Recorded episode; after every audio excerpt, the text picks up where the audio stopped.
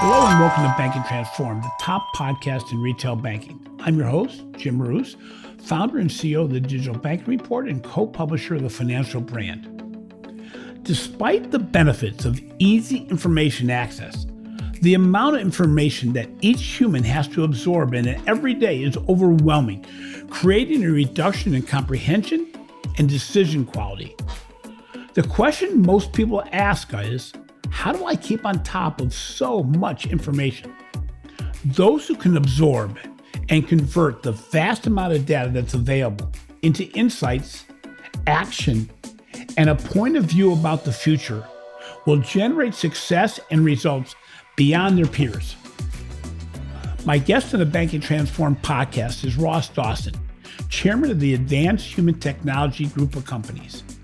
He discusses how you can not only cope with today's information overload, but thrive on it. In his book, Thriving on Overload, Ross Dawson shows that while the processing of massive amounts of information that we are bombarded with every day can't be broken down into little steps, it is possible to build an information strategy where insights and data in abundance can become the secret weapon for success. So, Ross, before we begin, can you share a little bit about yourself and the journey you have taken to write this new book? I've got a pretty varied background, and I suppose that that's part of what's uh, been the foundation of me being as a futurist. Uh, so, I, after studying physics, I started in computing, selling computers for NCR. At the time, was uh, one of the training grounds for the computers industry and distributed computing. Said, okay, I want to learn about money. So I started working for Merrill Lynch in international stockbroking. And then I said, okay, I've had enough of this. Went to Tokyo and uh, became a financial journalist and ended up uh, being getting a series promotion and was uh, global director of capital markets for Thomson Financial. Um, so a few different industries there. Then came back, uh, left left the corporate world, set up my own thing, and the journey there was, in fact, the, the very first thing I did, the very, very first offering was selling to investment banks, training on getting their researchers and traders to be better at dealing with information. That was my very first offering. That was mm. over 25 years ago. And uh, I was a little ahead of my time, so I found it a bit hard to sell it, though I did get some success. Uh, but that's where I saw the opportunity then, as and we can come back to sort of why that was. But from there, I had a series of books. And so one of the things would say was how do you become a futurist? Say you claim you are, and people either believe you or they don't. So the credibility was my first book on developing knowledge-based client relationships, which is about uh, essentially how knowledge and relationships are intertwined so did a lot of work with professional service firms and investment banks, uh, institutional uh, banks. Then went to my second book was Living Networks around the connected economy, the implications of that, and that was a lot of my credentials as a futurist. And then I set up an organization, Future Exploration Network, which was essentially looking, you know, bringing together best futurists in the world to be able to create value in bigger projects. And since then, have been traveling the world, uh, helping leaders to think more effectively about the future. As, I suppose partly that I have always been an infophile. I have loved information. And that, that's part of why back uh, pre-internet I joined Merrill Lynch. I had a screen. I could have the latest information at all times. And you know, I think anybody uh, in markets certainly is you know that's it's an information world. You know, money is information, and that's the world which you're immersed in, and you probably have some kind of propensity for it. So when I left and started my own service, I had I created this little, you know, little framework where I was thinking, all right, well, how do we create value for organizations? You know, how do how what's where's do we make the difference? And so we can think about organizations, but individuals are what organizations are made of. And thinking well, well, what are the, you know, of course, we've got technologies, we've got organizational technologies, we've got technologies to to enhance individuals, we've got, you know, the culture of organizations, systems, processes. But the one thing which nobody was paying attention to was the ability of individuals to be better at dealing with information, which was essentially all that they did in, in all the all the people I saw.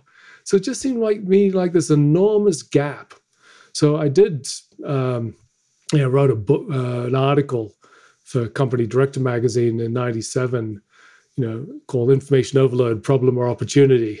And as I said, I was uh, at the time I, I did write down a phrase in my notes. I saw "thriving on information overload" at the time is this idea and it was one which I always thought I'd come back to.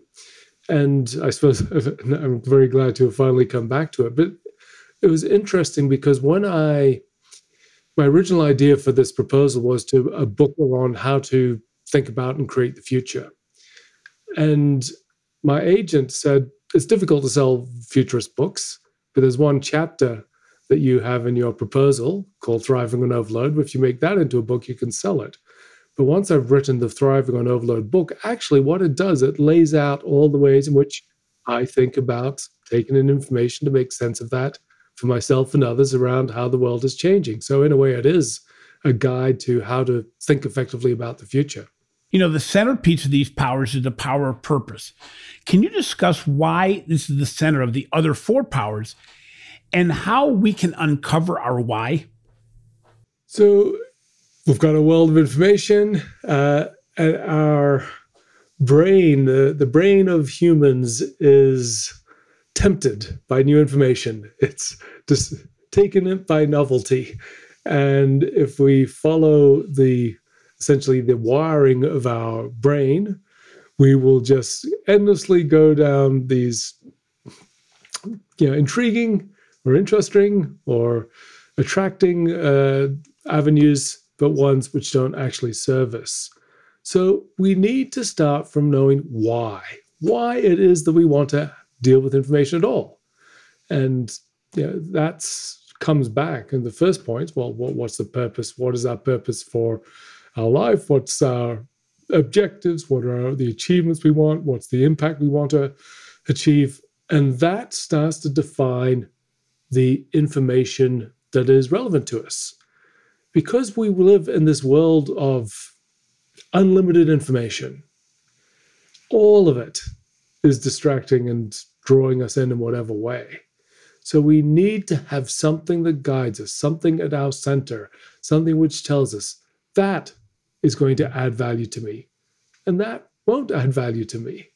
So this is something which we need to do consciously to so that we can use these as filters and this is firstly in terms of you know essentially what what what it is you know what guides us but then going into the aspects of our work and our life that are important thinking through aspects like well where do we want to develop our expertise? You know what will support our ventures?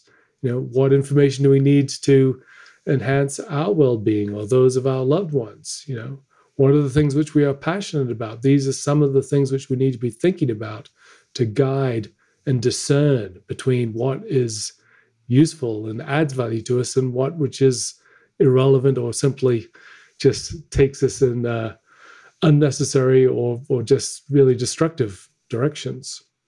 So it's really about prioritization. You know, it's really about narrowing your field of vision to what really is going to be impacting you based on what you're trying to be or do or accomplish. You know, it's interesting. The second chapter of your book discusses the power of framing to make sense of all the information that we've been exposed to. You know, you make a point that nobody frames information the same way. You know, why is that? Why do we frame things differently? Well, I, I, one of my deepest beliefs is that we are all unique. You know, we are all different uh, in terms of our DNA and who we've evolved to be, and our environment, how we think. But in the terms of framing, so framing is this idea of you know, information is useless by itself. We need to pull this into frameworks, and these frameworks are the foundations of our knowledge. In fact, they become our knowledge. They're the way in which we put things together to build our understanding.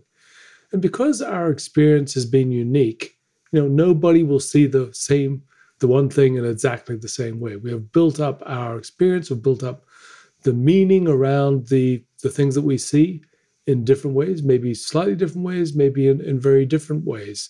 And but that is powerful. That is valuable. That is why diversity, diversity in people, cognitive diversity is extraordinarily valuable because there is no one right. There are many ways which collectively can give lead us to a richer, deeper, more useful perspective on the world.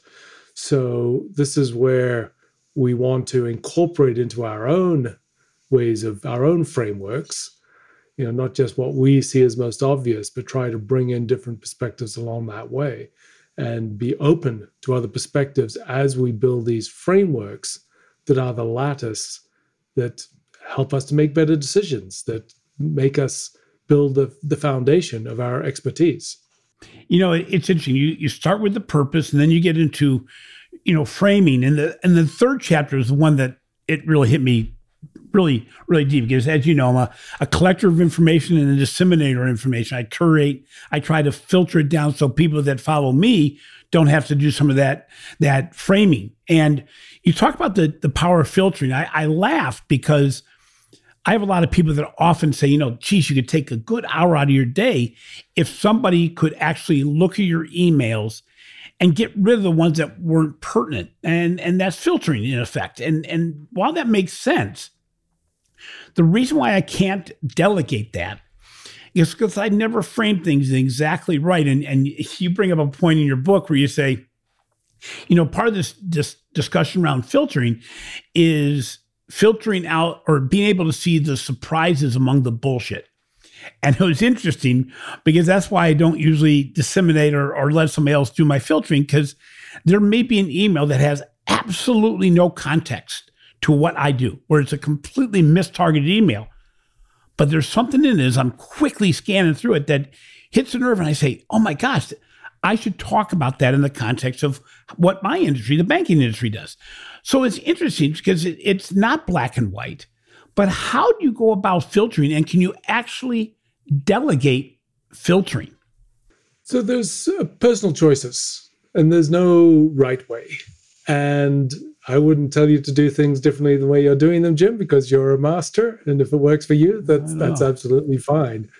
And so there are choices. And I think the important thing though is that we all understand that there are choices in how we filter, amongst other things, in all of our information practices.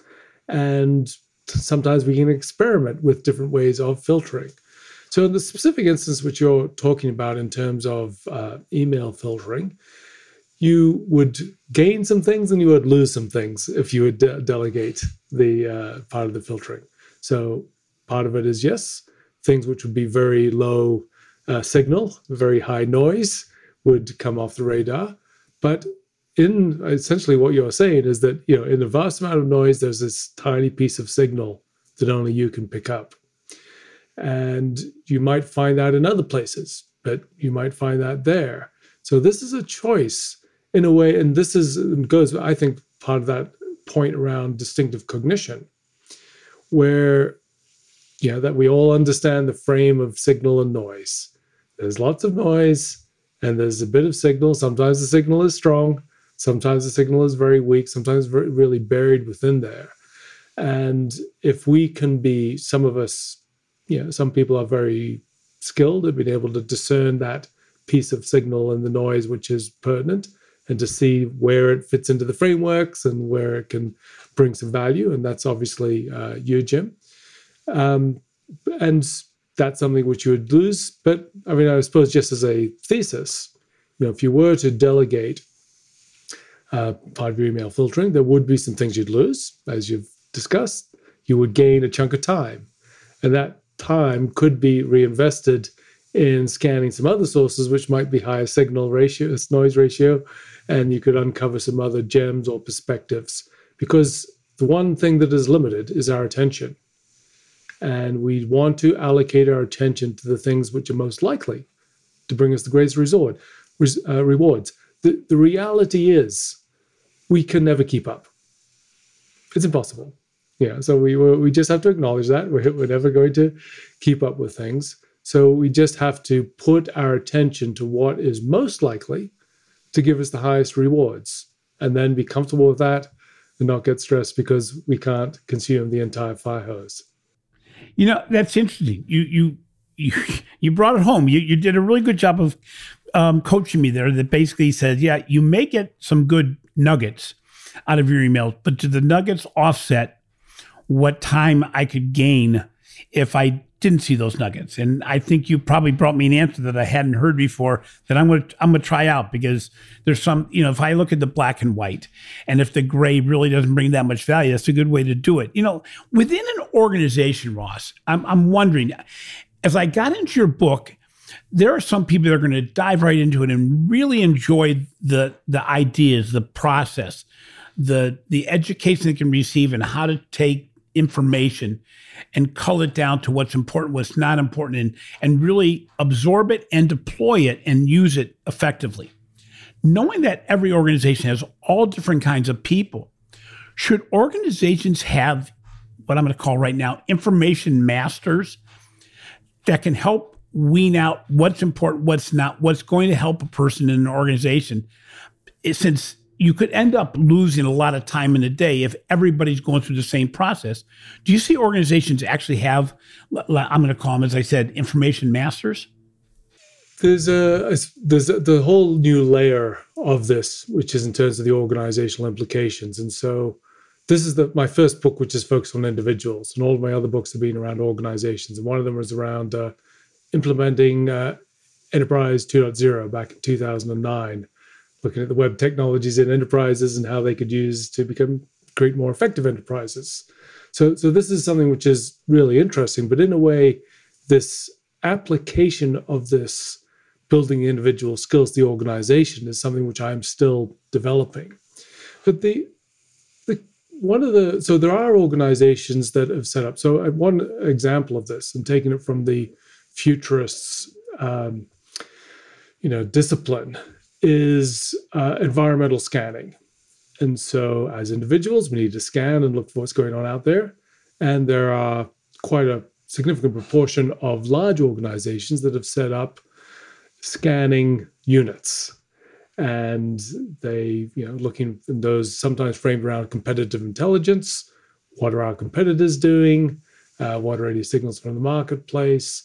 Uh, but also in terms of, you know, just broader scanning of technological developments and what may be going on the horizon.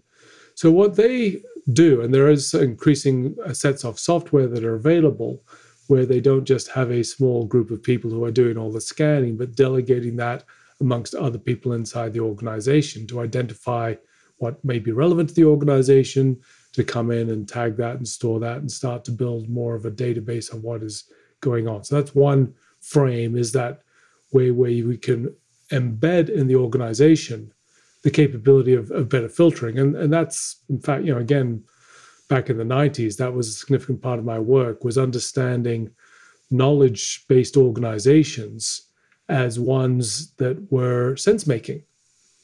You know, we have sense making as an individual, and there's uh, the organization theorist Karl Weick uh, had some great uh, work in this space where essentially he was saying, you know, the way to understand organizations is they are sense makers. And organizations, just as humans, scan for information, they come in, they make sense of it, and hopefully they make uh, good decisions the way that uh, individuals do. And I think that analog can be very uh, useful. And in order to be able to build organizations that are better at sense making, we can absolutely frame the information structures of the organization in terms of the internal communication. What are the patterns? What are the roles? Uh, and how do we how do we do that as ones which enhance organizational performance? And just one, one other perspective to add on that is that of organizational networks, where you know a our brains are neural networks and organizations are human networks and so we those organizations that take an explicit network frame around thinking about the organization and the way is value created in those sparks and the interactions and the neurons firing between them. Uh, so one of the things is to define this role of a boundary spanner, somebody that takes the signals in one part of the organization and make sure that those come across and and uh, have the right sparks or interaction with other things happening in other parts of the organization to build that. So I think there's a lot of value in being able to take these principles of individual sense making and thriving on overload and overlay that on an organization. But there's a lot of, I still a lot of, uh, you know, I suppose refinement in uh, how that actually happens and in making essentially, you know, designing organizations so that they are better at creating value, making better decisions, uh, outperforming in a world of unlimited information. So, getting back to the interaction between the personal networks and, and the corporate networks to a degree, can you discuss? Because you, you spend a lot of time in the book talking about either directly or indirectly the power of personal information networks. Can you describe a little bit about what a personal information network is and, and how powerful that can be as we're looking at the information overload and trying to filter it and frame it and, and put into our purpose? I think one one of the foundations for uh, you know mastering information is understanding that the best source of information is usually individuals. So we get distracted by the fact that we have a digital interface and we can type things in and we can see all sorts of things. But if we truly want to understand what's going on, individuals are often the best source. You know, one, I suppose, you know, perspective you know, which helped me understand that was when I was leading the capital markets team at Thomson Financial. We were reporting and analyzing the real time uh, primary debt capital markets.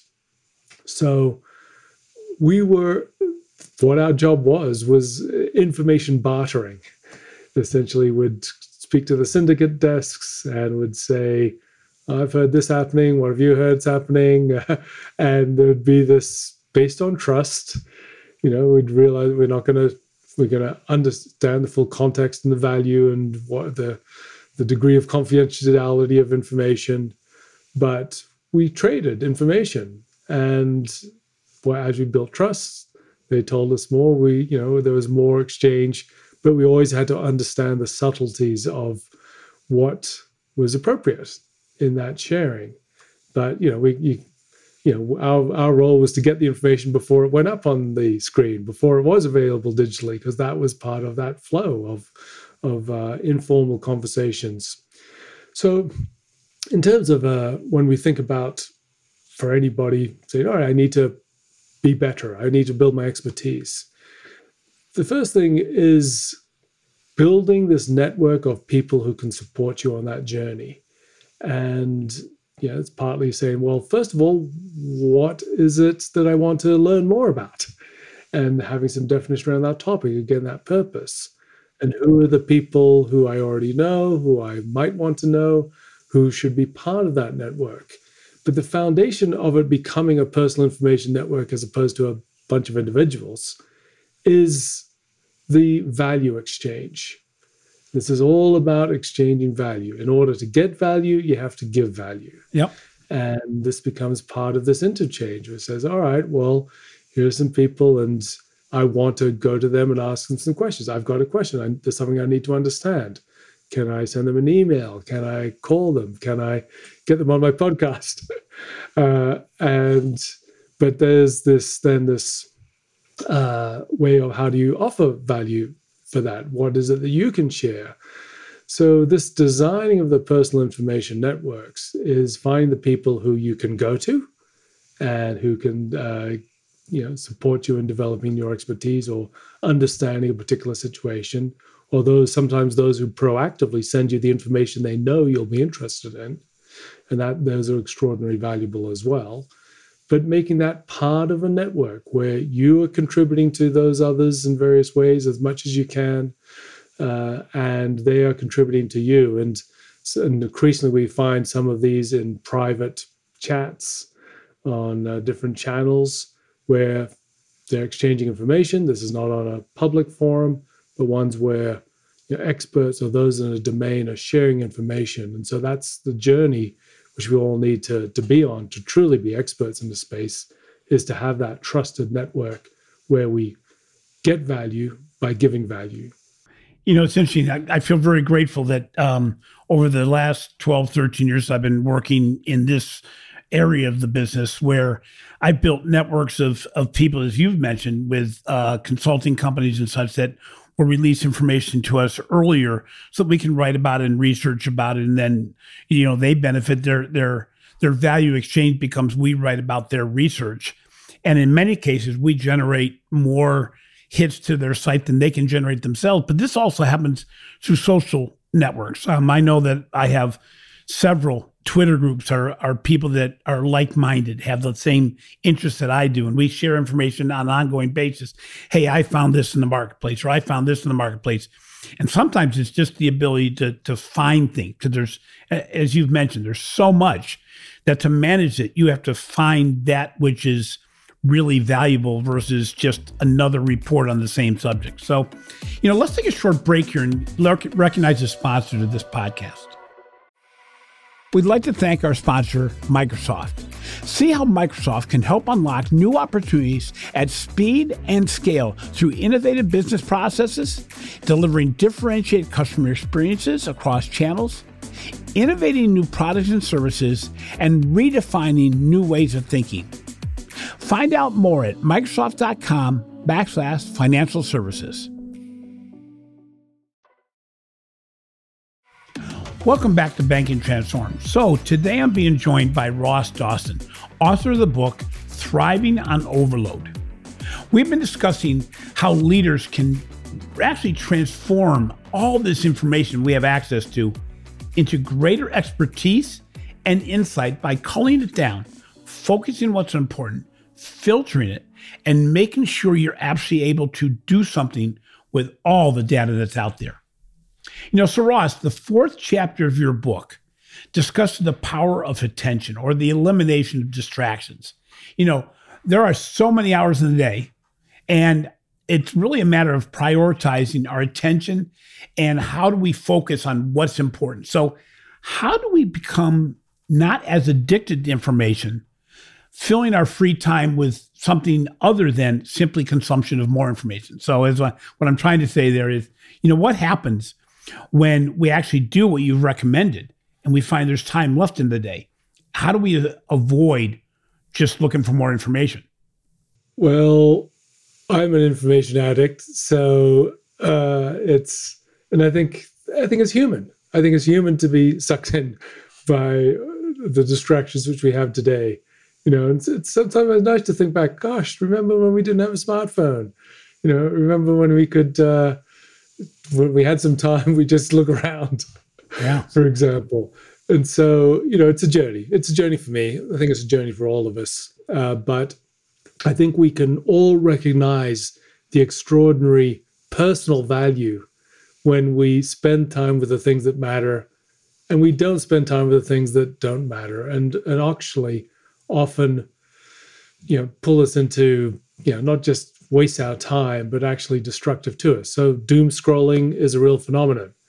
And there, you know, there are times in the last couple of years when I've, I've, uh, I've had to go back and look for another update or two on what's happening. Uh, but that is not great for our state right. of mind, and it's um, it's it doesn't helpful. So this is partly around an ongoing journey of, of shifting our behaviors, and I think one of the starting points is simply to be conscious. Well, in fact, that in fact that is the starting point yeah. is to be conscious about what it is we do and how we do it. So, at the high level, in terms of enhancing our information productivity, how do we best allocate our attention? So, I distinguish between six different attention modes: scanning, assimilating, exploring, uh, seeking, deep diving, and regenerating. Mm-hmm. So these are six quite distinct attention modes. And the thing is, it's not as if we either focused or not focused. We have our attention, you know, can go into different degrees of depth in different ways. So when we're scanning for information, that's a particular period of time. Saying, all right, I need to scan all my sources to see what's going on out there. So we can say, all right, well, this is something where I will spend a certain period of time. You might say, all right, it's 15 minutes sometime in the morning where it will scan all my information. And unless you are, you know, in uh, very, very high, you know, very time sensitive domains, you might not have to do that again the same day, or you might just choose to have another scan of the general news in the evening. In terms of assimilating, that's something where you are saying, This is something I've identified as value. It might be something in your scan, it might be something in a book, and say, All right, I actually should be spending at least half a day reading articles, digesting them, spending time with a book, whatever. And what happens, I think, is a lot of people they continue to keep on scanning. They go back to scanning because that's an easy activity, and they don't carve out the time to say, I will spend some time with content that I recognize as valuable. I'm going to sit down, I'm going to digest and make sense of that, for example.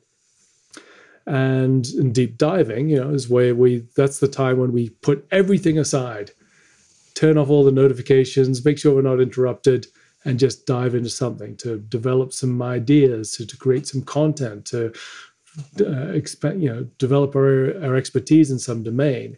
So these are all different types of attention. Now we can use time boxing, this idea of saying we will allocate specific periods of time in the day for these activities. And that means you've got enough time for them, but not too much. So you're spending enough time scanning, but not too much. You are spending enough time doing a deep dive. And, and critically, that you are spending enough time regenerating. And there's a wealth of science which shows us that if we are continually trying to pay attention, our attention erodes. And to be as productive as possible, to, to be able to pay attention as effectively as possible, we need to spend some time completely away, no information at all, hopefully within nature or some other, you know, completely relaxing environment. And that's what enables us to have our peak attention. So that's the first thing is to be able to put things in time boxes, to spend that amount of time on them, enough, but not too much. And that means that you say, all right, well, I've, I've have a good balance of my information activities through the day. I don't need to be doing more because I'm doing what I need. And then I think part of that way of behavior change, of the habit change, is to have things that are compelling to replace picking up your phone and scrolling through social media if if that's uh, if that's what you find, you find compelling, which a lot of people do, and that could be great book, could be going for a walk, it could be um, you know picking up a guitar, it could be whatever it is, which is or, or you know some other thing which is productive, saying all right, well, there's my novel I wanted to write, or there's this yeah. book I wanted to develop. It says, okay, now I've got time because I know that I've done everything else. And I can spend time on things that really matter to me because I have acquitted my information responsibilities. I'm fully across my information and I don't get sucked into the things which are value destroying for us as opposed to value creating. You know, the fifth power out of the five powers is the power of synthesis, which was interesting because you reference this as the power to take concrete information and learn to process it in new ways. Uh, can you explain a little bit about this section of your book and how important this is? So, synthesis is something I've, I've always believed is the ultimate human capability. And this is this extraordinary ability to take all of this disparate information, all of the things we see, all of the things we experience in our life, and to pull that together to create meaning and understanding and a sense of the whole. So, this synthesis is the antithesis of analysis.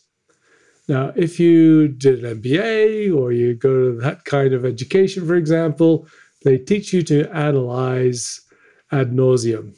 So it's always slice, slice, slice, chop, chop, chop. How do you get things into all of these pieces? Synthesis is the opposite.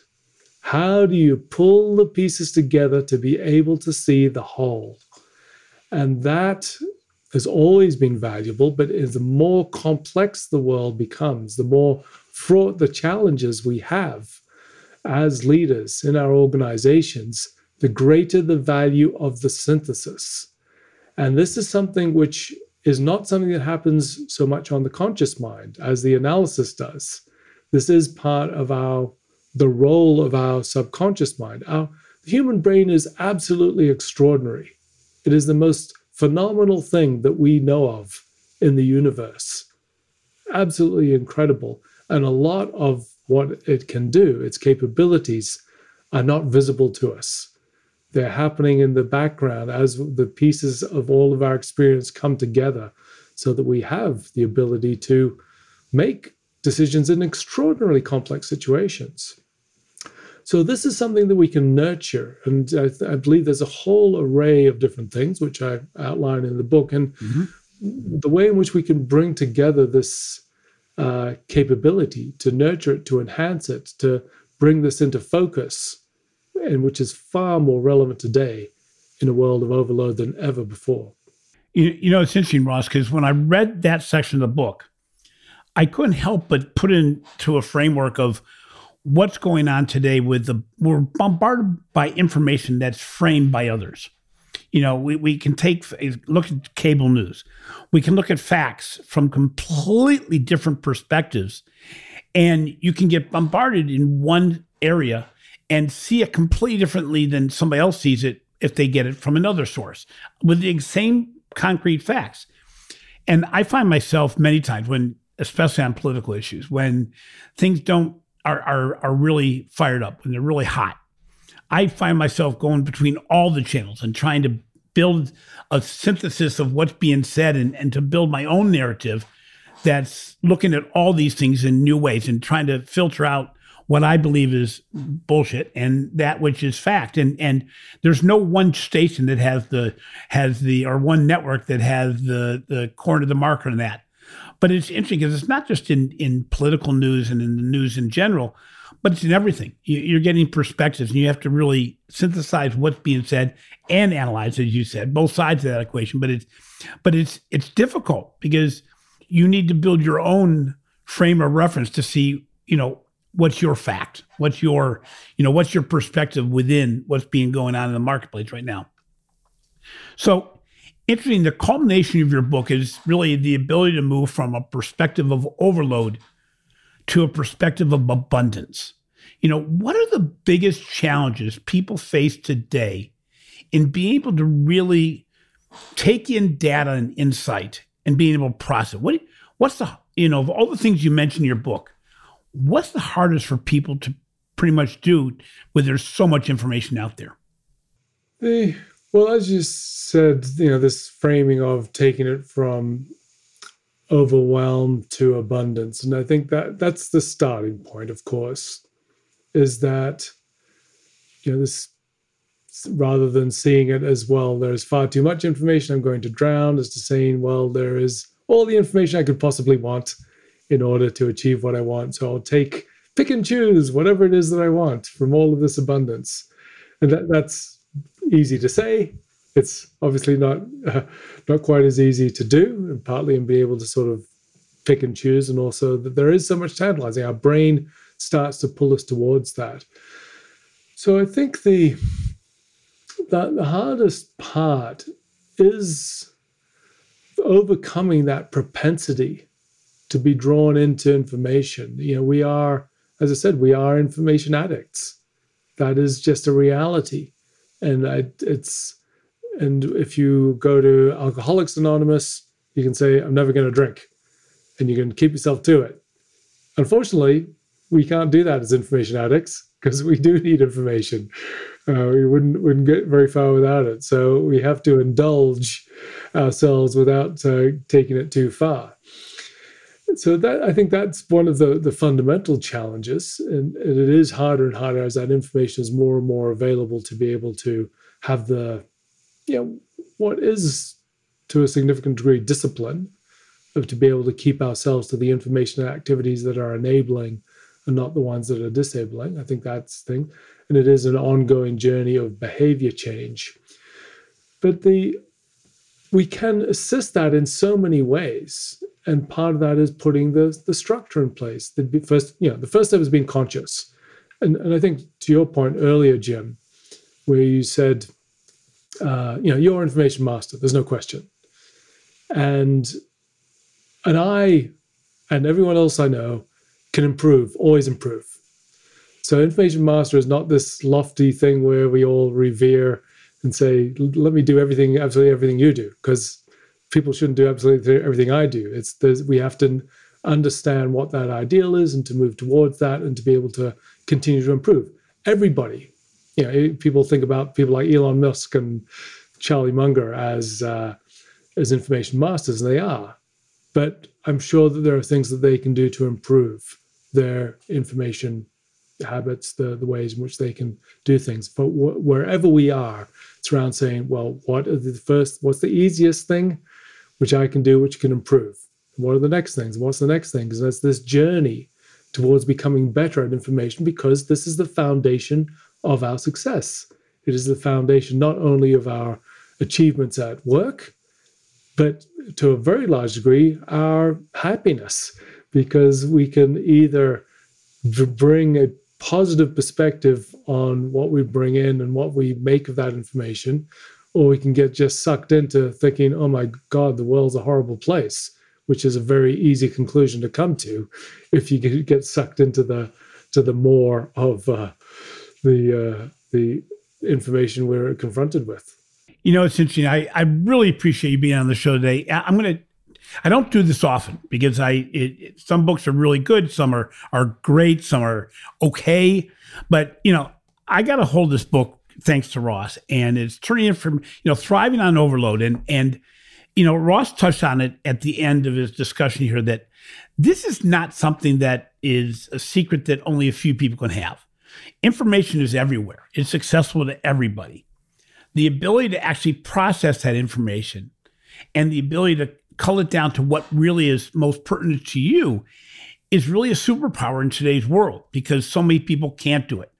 Um, COVID gave a lot of people the ability to leverage insight to do things completely differently, to transform themselves and go in a completely different direction.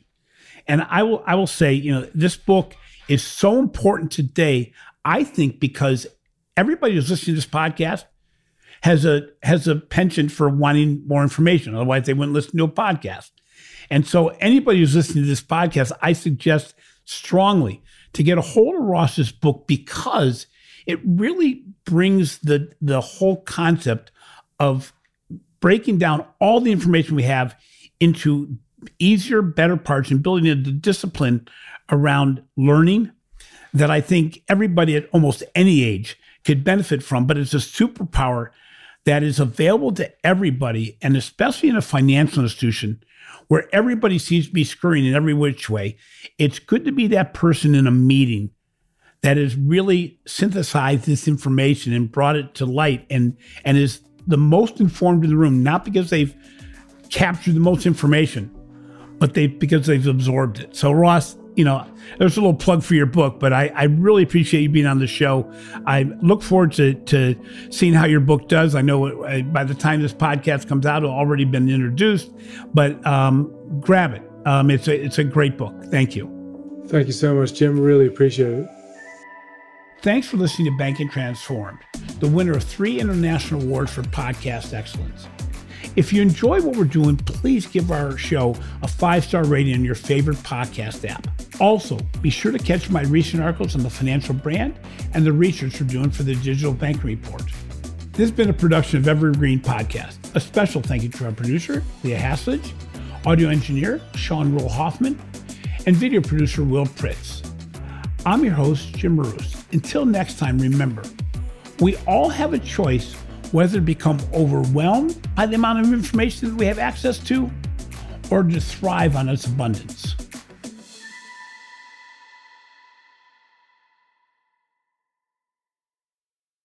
You've got questions, we've got answers. Business leadership, ownership, and sales can be challenging. Tune into the Accelerate Your Business Growth podcast to learn from the world's experts. Join me, your host, Diane Helbig, as I chat with people who have expertise in various areas of business. You'll enjoy the lively conversations that are focused on providing you with the ideas, tips, and suggestions you need to realize greater success. Get what you need for your business when you need it from the people who have the answers. Accelerate Your Business Growth is part of the Evergreen Podcast Network and is available on Apple, Spotify, or wherever you listen to your favorite podcast.